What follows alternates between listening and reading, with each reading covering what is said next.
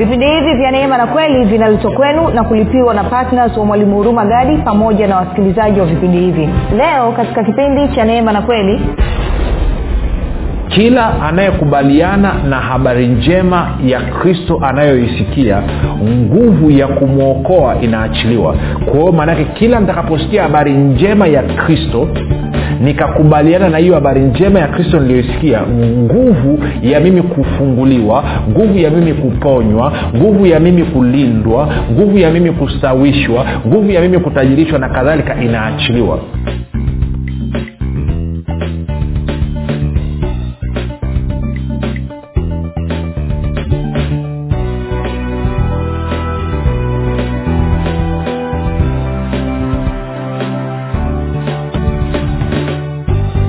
popote pale ulipo rafiki ninakukaribisha katika mafundisho ya neema na kweli. Jina langu naitwa hurumagadi nina furaha kwamba umeweza kuungana nami kwa mara nyingine tena ili kuweza kusikiliza kile ambacho bwana yesu ametuandalia.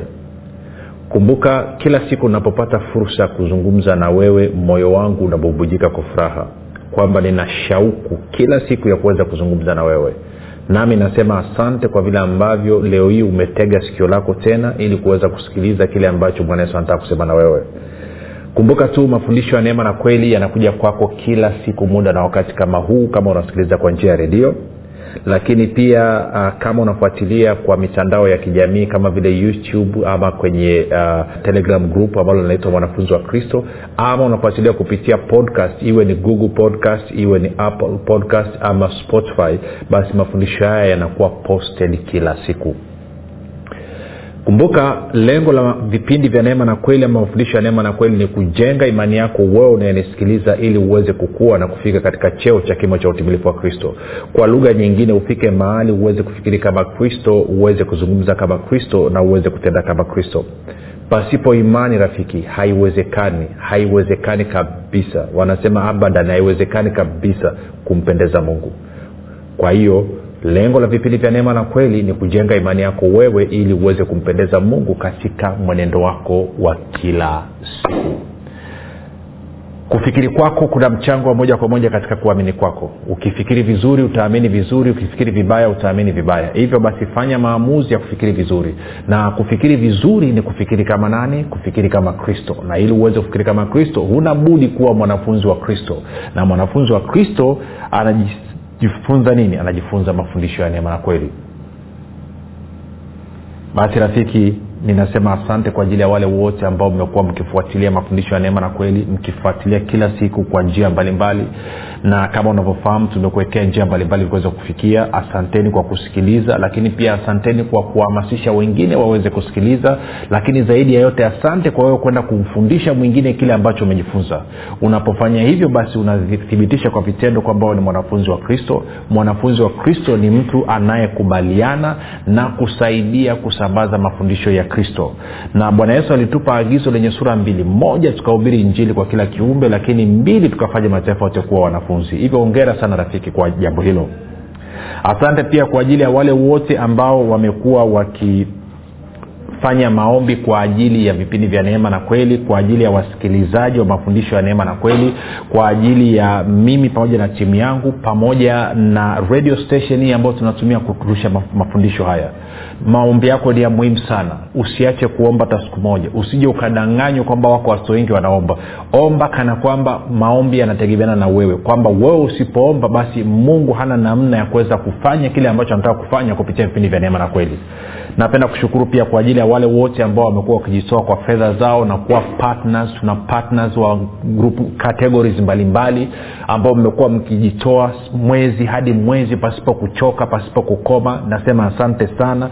Kumbuka kila senti yenu mnayotuma inatumika ipasavyo kuwafikia watu na kuwafanya na kuwavuta waingie katika ufalme wa mungu.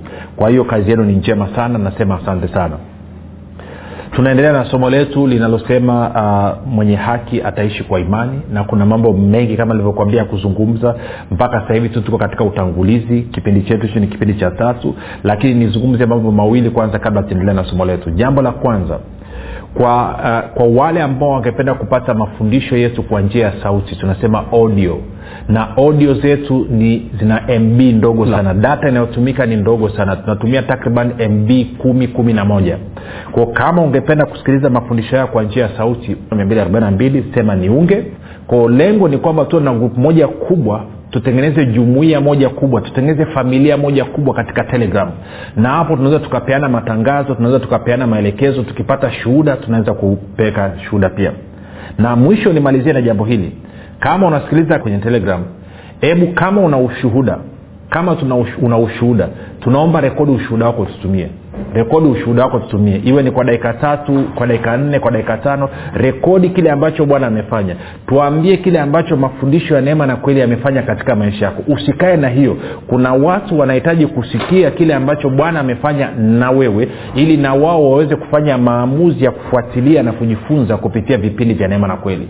Kwao tunaomba hizo shuhuda mzitume. Namba ni ile ile 764 764 tueleze vipindi vya neema na kweli vimebadilisha maisha yako kwa namna gani? Kama mungu amekuponya tueleze amekuponya nini. Kama mungu amefanyia muujiza kwenye eneo la fedha tueleze bwana amefanya nini. Kama kuna kitu amekufanyia ama amebadilisha ufahamu wako ama amekupa unajiamini tueleze vile ambavyo unajisikia sasa hivi baada ya kujifunza mafundisho ya neema na kweli. Tunasubiria ujumbe wako. Baada ya kusema hayo tunaendelea na somo letu. Tuende kwenye warumi moja kumi na sita warumi moja kumi na sita hadi kumi na saba. Kumbuka somo letu linasema mwenye haki ataishi kwa imani mwenye haki ataishi kwa imani. Na tuko kwenye utangulizi tu baada hatujagusa chochote kabisa. Sasa angalia mstari wa kumi na sita wa kumi na saba. Anasema kwa maana sionei haya injili kwa sababu ni uweza wa mungu uletao uokovu kwa kila aaminie kwa myahudi kwanza na kwa myunani pia. Kwa maana haki ya mungu inadhihirishwa ndani yake toka imani hata imani kama ilivyoandikwa mwenye haki ataishi kwa imani. Sasa naomba nikusomee kwenye tafsiri ya neno. Naomba nikusomea kwenye tafsiri ya neno alafu leo tutapiga hatua kidogo.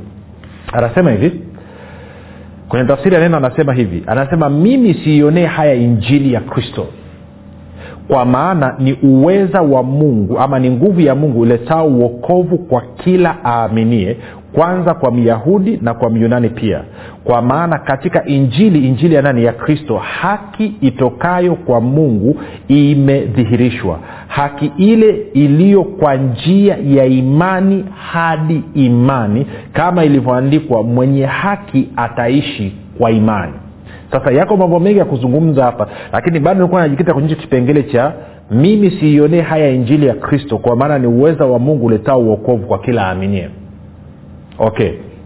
Tena taratibu anasema mimi siionee haya injili ya kristo kwa maana ni uweza wa mungu uletao uokovu kwa kila aminie anasema injili ya kristo habari njema inayomuhusu yesu kristo ni nguvu ya mungu iliyo na uwezo wa kuleta uokovu kwa kila anayeamini. Sasa neno amini lisikuvuruge sana. Neno amini maana yake ni kubaliana. Kwao tukitoa neno amini tukaweka neno kukubaliana tungeisoma hivi mimi siionee haya injili ya kristo kwa maana ni uweza wa mungu uletao uokovu kwa kila anayekubaliana na hiyo injili. Kwa kila anayekubaliana na hiyo habari njema nguvu ya kumwokoa inaachiliwa. Tarudia tena.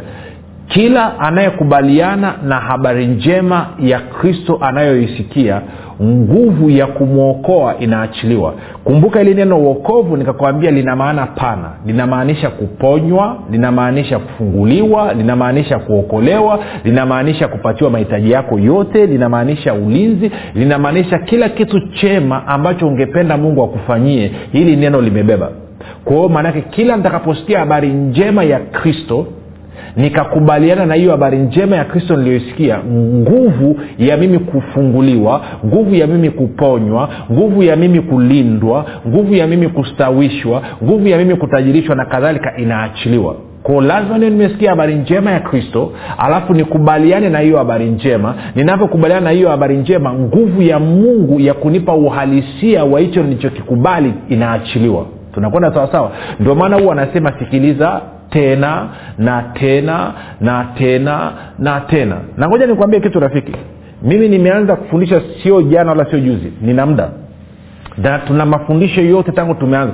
Tumeanza kurekodi mafundisho yetu rasmi mwaka elfu mbili na kumi na mbili. Na tumejitahidi kurekodi kwa sababu gani? Tunafahamu umuhimu wa kusikia kumbuka warumi kumi kumi na saba anasema basi imani chanzo chake ni kusikia na kusikia huja kwa neno la kristo. Ama chanzo cha imani ni kusikia ujumbe na huo ujumbe unakuja kupitia neno linalomuhusu kristo. Kwa hiyo sikiliza tena na tena kusikiliza mara moja tu haitoshi. Kuwa na tabia ya kurudiarudia kuwa na tabia ya kurudiarudia usiogope kurudia. Kadri unavyorudia utasikia kitu kipya. Tunakwenda sawasawa rafiki? Sasa tusome tena mimi siionee haya injili ya kristo kwa maana ni nguvu ya mungu iletayo uokovu kwa kila anayekubaliana na hiyo habari njema. Sasa tuliangalia kwenye kwenye kwenye nini? Kwenye wakorinto wa kwanza wakorinto wa kwanza nataka tuende kwenye mlango wa pili. Kwenye mlango wa kwanza tuliona kwamba paulo anasema kwamba yesu kristo naye amesulubiwa ni mambo mawili ni hekima ya mungu na ni nguvu ya mungu. Na somo lililopita tukaona kwamba anasema kama wakuu wa dunia hii wangefahamu wasingelimsulubisha bwana wa utukufu lakini anasema hiyo hekima hawakuweza kuiona kwa sababu ilikuwa imefichwa lakini imefichwa kwa ajili yetu sisi tunaoamini. Sio imefichwa ili tusiijue imefichwa kwa ajili yetu sisi. Ni kama vile nyanya bibi bibi ama kokoo wengine wanaita. Anaficha anaficha kanyama kidogo kwa ajili ya mjukuu wake. Na wengine mnapewapewa kule lakini kuna kakitu kadogo amekaficha kwa ajili ya mjukuu wake. Baadaye anamuita mjukuu anaambia njoo njoo njoo njoo. Alafu anaambia njoo chukua hii kula hii naona anaambia kaa hapo ule. Hii ni spesho kwa ajili ya mjukuu kwa hiyo na mungu naye kuna mambo akayaweka siri akaziweka ni spesho kwa ajili ya watoto wake. Mtoto wake nani? Ni pamoja na wewe unayenisikiliza kama umezaliwa mara ya pili. Na kama ujazaliwa mara ya pili una fursa hapo mwisho ya kuzaliwa mara ya pili. Sasa tuende kwenye wakorinto wa kwanza mlango wa pili. Sikia paulo anavyosema mstari wa kwanza. Basi ndugu zangu mimi nilipokuja kwenu sikuja niwahubiri siri ya mungu kwa ufasaha wa maneno wala kwa hekima anasema maana naliazimu nisijue neno lolote kwenu ila yesu kristo naye amesulubiwa. Kwao paulo anasema bwanae mimi nikija msinizengue sitaki kusikia habari nyingine yeyote zaidi ya yesu kristo naye amesulubiwa. Kwa nini? Kwa sababu huo ndio msingi wa injili. Mlango wa kwanza anasema kristo akunituma kuhubiri kubatiza kristo akunituma nifundishe watu kwa ufasaha wa hekima ya kibinadamu. Amenituma nihubiri injili na kusulubiwa kwake. Kwao paulo anasema mstari wa pili hapa maana naliazimu nisijue neno lolote kwenu ila yesu kristo naye amesulubiwa. Siku kanisa tungerudi kwenye msingi wetu tukaanza kumhubiri yesu kristo naye amesulubiwa tungeona matokeo ya kushangaza. Tungepata matunda ya kushangaza. Tungepata mabadiliko ya kushangaza. Tungeubadilisha ulimwengu lakini kwa bahati mbaya sana watu wengi wanaohubiri wanazungumza vitu vingine vyote isipokuwa yesu kristo naye amesulubiwa sijui kawa si tunafundishana psychology na falsafa katika makanisa siku hizi. Na hilo ni tatizo. Ndio maana paulo anasema mimi sionee haya injili injili ya nani? Injili ya kristo na kusulubiwa kwake. Wala sitaki kujua kitu kingine chochote. Sitaki kusikia hadithi nyingine yeyote isipokuwa yesu kristo naye amesulubiwa. Kumbuka huyu ni apostol huyu ni mtume paulo ambaye theluthi mbili ya agano jipya imeandikwa na yeye. Kwa hiyo anaendelea anasema hivi mstari wa tatu ama nianze wa pili tena napenda kuusikia. Anasema maana naliazimu nisijue neno lolote kwenu ila yesu kristo naye amesulubiwa. Tatu nami nalikuwako kwenu katika hali ya udhaifu na hofu na matetemeko mengi. Nne na neno langu na kuhubiri kwangu hakukuwa kwa maneno ya hekima yenye kushawishi akili za watu bali kwa dalili za roho na za nguvu. Kwa anasema mimi nilipokuja kuhubiri nchini sikuja na hekima ya watu. Unajua leo hii kuna vichekesho vinatokea. Kuna wakati fulani nikaona ki, ki, nikaona nini video fulani ilikuwa inatembea kwenye mtandao ya kijamii kwamba mtumishi ameamua kuleta kuleta mtu wa imani nyingine aje amsaidie kuhubiri kuhusu kristo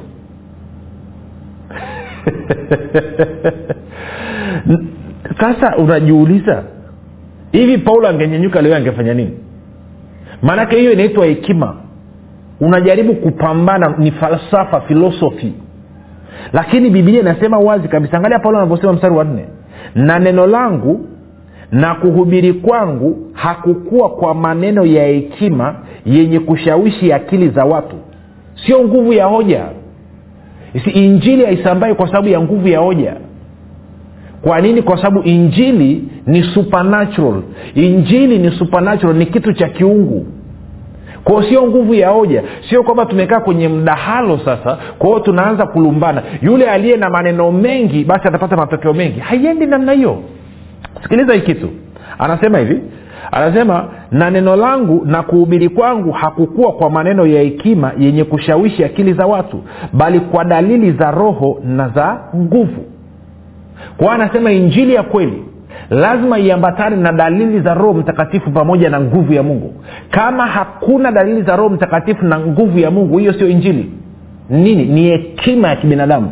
Sasa nitakueleza muda sio mrefu hekima ya kibinadamu ni nini? Mstari wa tano. Anasema ntarudia ule wanne na watano tena. Anasema na neno langu na kuhubiri kwangu hakukuwa kwa maneno ya hekima yenye kushawishi akili za watu bali kwa dalili za roho na za nguvu ili imani yenu isiwe katika hekima ya wanadamu bali katika nguvu za mungu. Kwa hiyo paulo anasema kuhubiri kwangu wakati namhubiri yesu kristo naye amesulubiwa nilikuwa nikihubiri hivyo huku meseji yangu ujumbe wangu ukiambatana na dalili za roho mtakatifu kwa kiingereza nasema demonstration of the spirit madhihirisho maonyesho ya roho mtakatifu na nguvu za mungu. Ili nini? Ili imani yenu isiwe katika hekima ya wanadamu bali imani yenu iwe katika nguvu za mungu. Sasa kwa nini paulo hataki imani ya watu iwe katika hekima ya wanadamu? Kwa nini? Kwa sababu bibilia inatueleza wazi hekima ya kibinadamu ni nini. Kwao ngoja nikupeleke chapchap tukaangalia alafu tutarudi hapa. Kwao moja kwa moja twende kwenye matayo kwenye matayo kumi na sita bwana yesu alikuwa anazungumza na mitume akawauliza watu wanasema mwana wa adamu kuwa ni nani? Petro akajibu akasema kwamba wewe ndiwe kristo. Kwanza wakamjibu akasema wengine wanasema wewe yohana mbatizaji wengine wanasema sijui elia wengine sio anasema sijui isaya wengine sio anasema kitu gani kitu gani mmoja wa manabii wale. Akasema okay ninyi nasema mimi kuwa ni nani?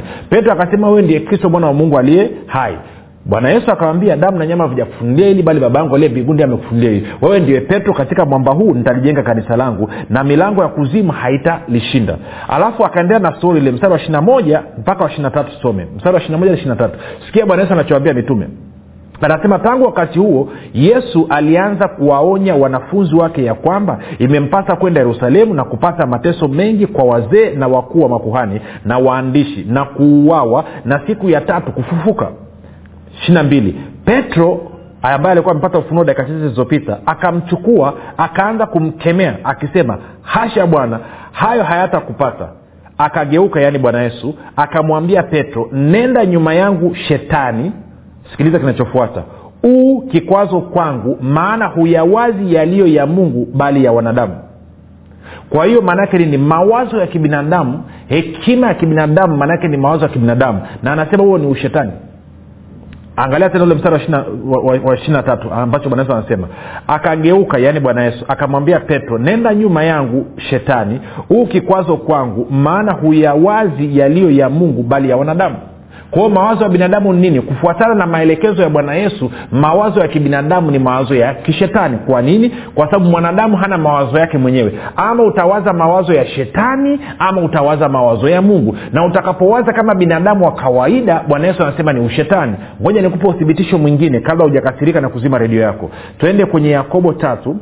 Mi nasoma neno tu wala sisome kitu kingine chochote. Nasoma neno nasoma neno. Twende kwenye yakobo mlango wa tatu. Yakobo mlango wa tatu nitaanza mstari wa kumi na tatu mpaka ule wa kumi na tano. Yakobo tatu kumi na tatu hadi kumi na tano. Anasema ni nani aliye na hekima na ufahamu kwenu? Na aonyeshe kazi zake kwa mwenendo wake mzuri katika upole wa hekima katika upole wa hekima. Kumi na nne. Lakini mkiwa na uwivu wenye uchungu na ugomvi mioyoni mwenu msijisifu wala msiseme uongo juu ya kweli. Kumi na tano. Hekima hiyo ipi? Hiyo inayosema uongo juu ya kweli. Hekima hiyo siyo ile ishukayo kutoka juu ni ya nini? Ni ya dunia ya tabia ya kibinadamu na shetani. Ntarudia tena mstari wa kumi na tano. Hekima hiyo ipi? Inayozungumza uongo juu ya kweli ya mungu. Hekima hiyo sio ile ishukayo kutoka wapi juu bali ni ya dunia ya tabia ya kibinadamu na shetani. Kwa hiyo inakubaliana kabisa na alichokisema bwana yesu kwamba hekima ya kibinadamu ni ushetani.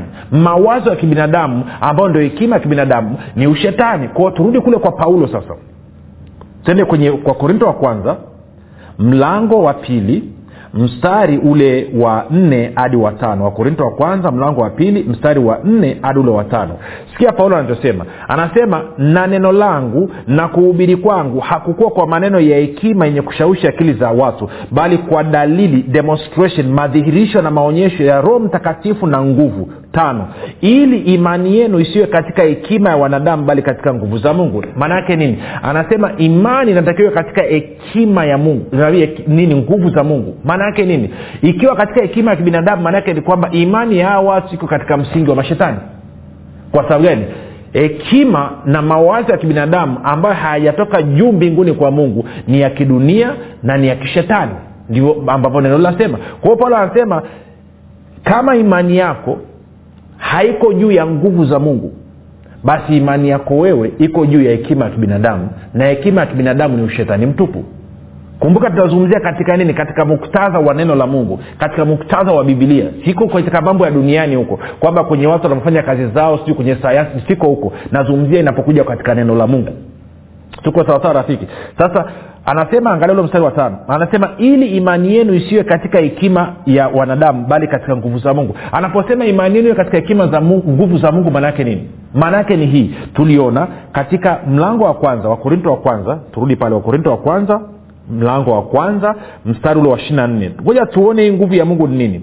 Mstari ule wa ishiri na nne. Angalia anavyosema. Anasema hivi bali kwao waitwao wayahudi kwa wayunani ni kristo nguvu ya mungu na hekima ya mungu. Kwao tukirudi tukaanza mstari wa ishiri na mbili hadi wa ishiri na tatu anasema hivi kwa sababu wayahudi wanataka ishara na wayunani wanatafuta hekima. Ishirina bali sisi tunamhubiri kristo aliyesulubiwa. Kwa wayahudi ni kikwazo na kwa wayunani ni upuuzi bali kwao waitwao wayahudi kwa wayunani ni kristo nguvu ya mungu na hekima ya mungu. Anasema kristo aliyesulubiwa ni nguvu ya mungu na hekima ya mungu. Kwao paulo anavyosema nataka imani yenu iwe katika nguvu ya mungu hata nataka imani yenu msingi wake uwe katika kristo na kazi yake kamilifu ya msalaba.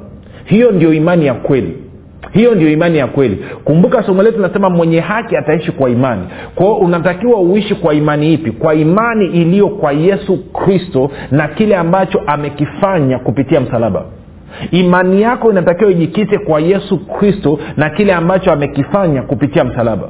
Kama imani yako haijajikita kwa yesu kristo na kile ambacho amekifanya kupitia katika msalaba imani yako ni feki haitakupa matokeo na labda ndio maana umechapika ndio maana umecharara ndio maana umejaa magonjwa ndio maana umejaa makandamizo ndio maana umejaa vifungo. Kwa sababu gani? Imani yako umeiweka katika hekima ya kibinadamu ambayo ni ushetani baada ya kuiweka katika hekima na nguvu ya mungu ambayo ni kristo na yamesulubiwa yesu kristo naye amesulubiwa. Kwa hiyo imani yako na imani yangu mimi rafiki inatakiwa ijikite katika nguvu ya mungu na hekima ya mungu ambaye ni yesu kristo naye amesulubiwa. Tutakapotia imani yetu kwa yesu kristo na kazi yake ya msalaba then tutaanza kuona matokeo. Manake ni nguvu ya kuniokoa nguvu ya kunifungua nguvu ya kuniponya nguvu ya kunipatia mtaji nguvu ya kunipa maisha ya ushindi itaachiliwa. Na ikiachiliwa nitaanza kutawala badala ya kutawaliwa.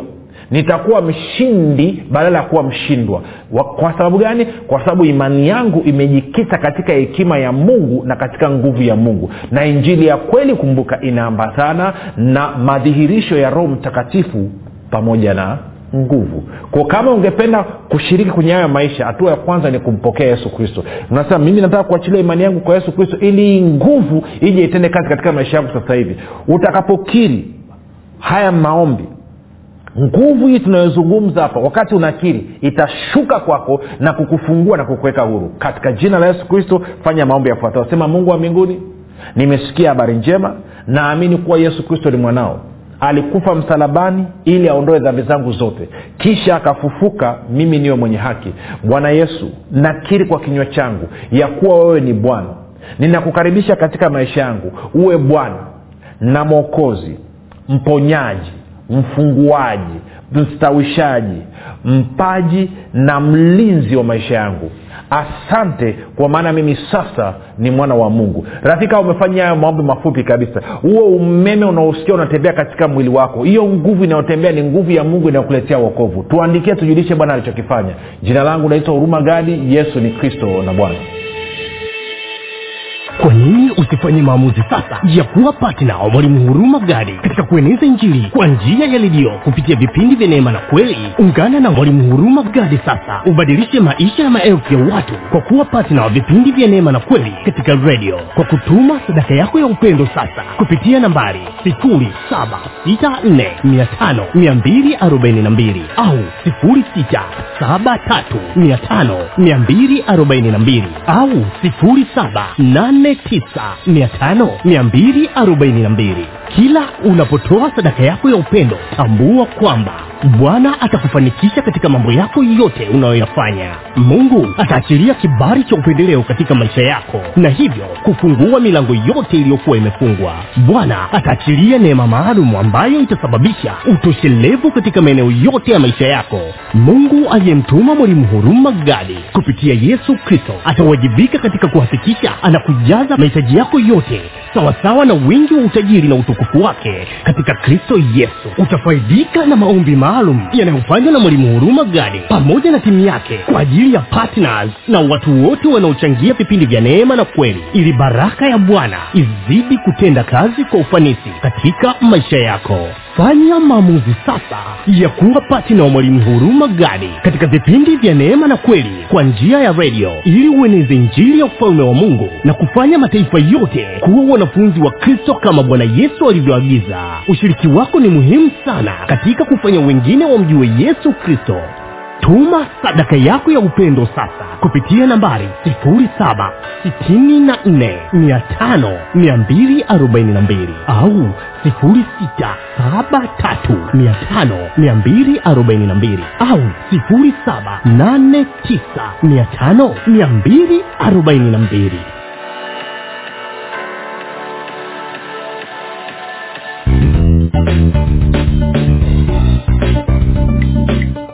umekuwa ukisikiliza kipindi cha neema na kweli kutoka kwa mwalimu huruma gadi. Kama una ushuhuda au maswali kutokana na kipindi cha leo tuandikie message ama tupigie simu namba 7645242 au 6735242 au 7895242 nitarudia.